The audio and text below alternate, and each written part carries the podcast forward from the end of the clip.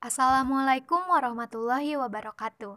Hai semuanya, apa kabar hari ini? Semoga baik-baik saja ya, dan tentunya selalu sehat di rumah. Nah, pada kesempatan kali ini, kami dari kelompok 4 yang beranggotakan Aulia Silmi, Diva Soraya, Ida Siti, dan Wafa Amalia akan menjawab beberapa pertanyaan yang telah teman-teman ajukan melalui kolom diskusi.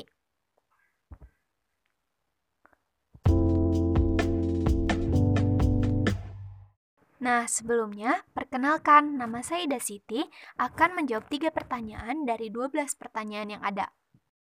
Langsung aja ya ke pertanyaan yang pertama dari Fiska dan Saepudin.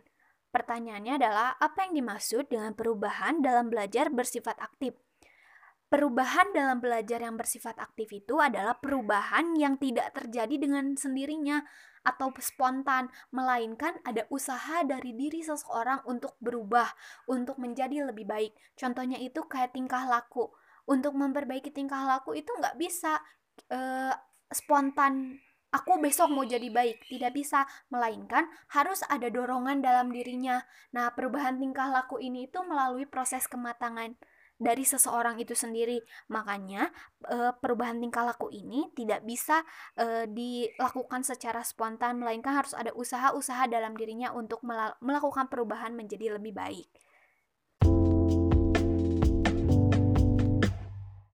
Lanjut ke pertanyaan selanjutnya dari Normalia. Pertanyaannya, metode belajar yang bagaimana yang dapat mengaktifkan siswanya? Banyak metode belajar yang dapat mengaktifkan siswa, diantaranya adalah dengan metode ceramah. Metode ceramah ini adalah metode di mana guru menyampaikan materi, tapi hanya dengan komunikasi satu arah, sehingga muridnya dapat mendengarkan materi-materi yang disampaikan. Nah, selanjutnya adalah metode tanya-jawab. Di sini, guru menyiapkan pertanyaan-pertanyaan yang akan nanti dipaparkan di kelas sehingga siswa-siswa dapat memberikan tanggapan-tanggapannya. Nah, dalam tanya-jawab ini juga akan terjadi sebuah diskusi yang nantinya akan memberikan simpulan mengenai materi yang akan diajarkan. Nah, dalam metode ini terjadi interaksi dua arah karena guru dan murid sama-sama berperan dalam penyampaian materinya.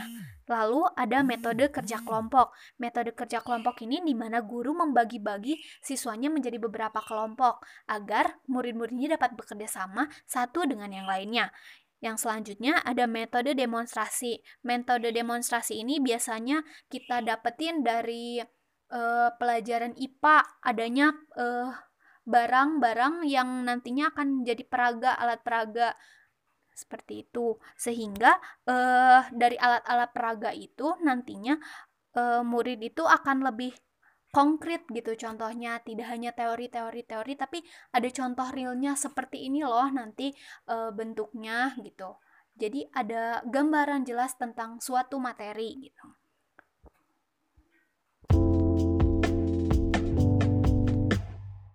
Lanjut ke pertanyaan ketiga dari Wina.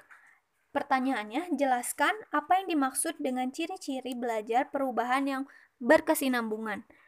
Pengetahuan yang kita miliki hari ini tidak terlepas dari pengetahuan kita yang kemarin.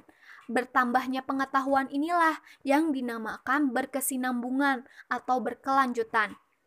Nah, misalkan kita itu gak akan bisa ngerti atau ngerjain aljabar kalau kita sendiri nggak ngerti perkalian itu seperti apa, pembagian itu seperti apa. Makanya, nah dari situ kita harus belajar dulu dari dasarnya, baru kita melanjutkan ke materi yang lebih sulit dari dasar-dasar itu, atau pengaplikasian dari dasar-dasar materi itu.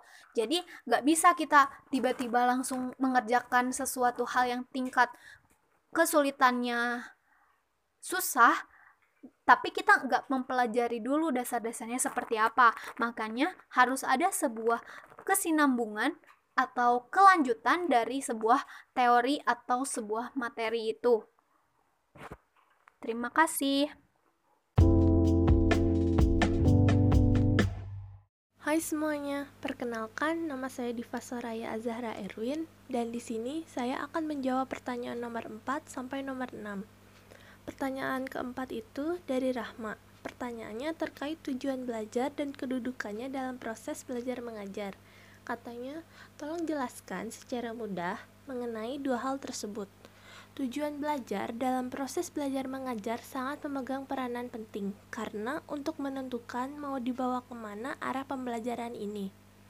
Proses belajar mengajar dilaksanakan berdasarkan tujuan belajar yang hendak dicapai dan untuk mencapainya, maka proses belajar itu sendiri juga menjadi prioritas karena tujuannya akan tercapai dengan terlaksananya proses itu sendiri.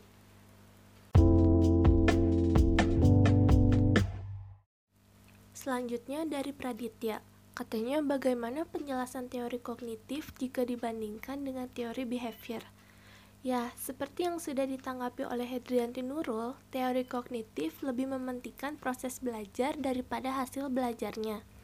Teori ini mengatakan bahwa belajar tidak sekedar melibatkan hubungan antara stimulus dan respon saja, melainkan tingkah laku seseorang ditentukan oleh persepsi serta pemahamannya tentang situasi yang berhubungan dengan tujuan belajarnya.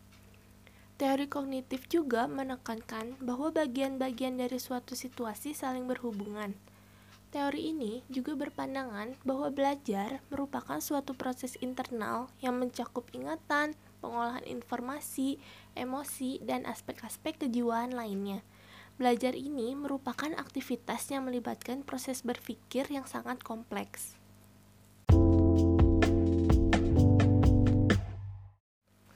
Nah, untuk pertanyaan ke-6 ada dari Tessa.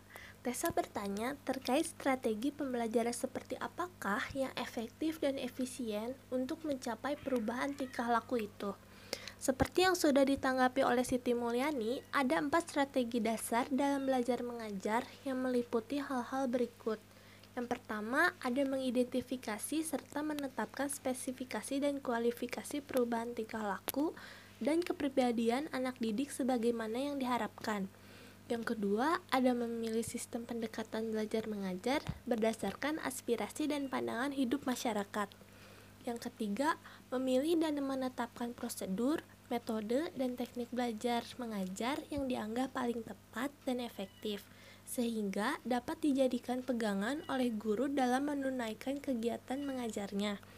Yang terakhir, ada menetapkan norma-norma dan batas minimal keberhasilan atau kriteria serta standar keberhasilan sehingga dapat dijadikan pedoman oleh guru dalam melakukan evaluasi hasil kegiatan belajar mengajar yang selanjutnya akan dijadikan umpan balik untuk menyempurnakan sistem yang bersangkutan secara keseluruhan.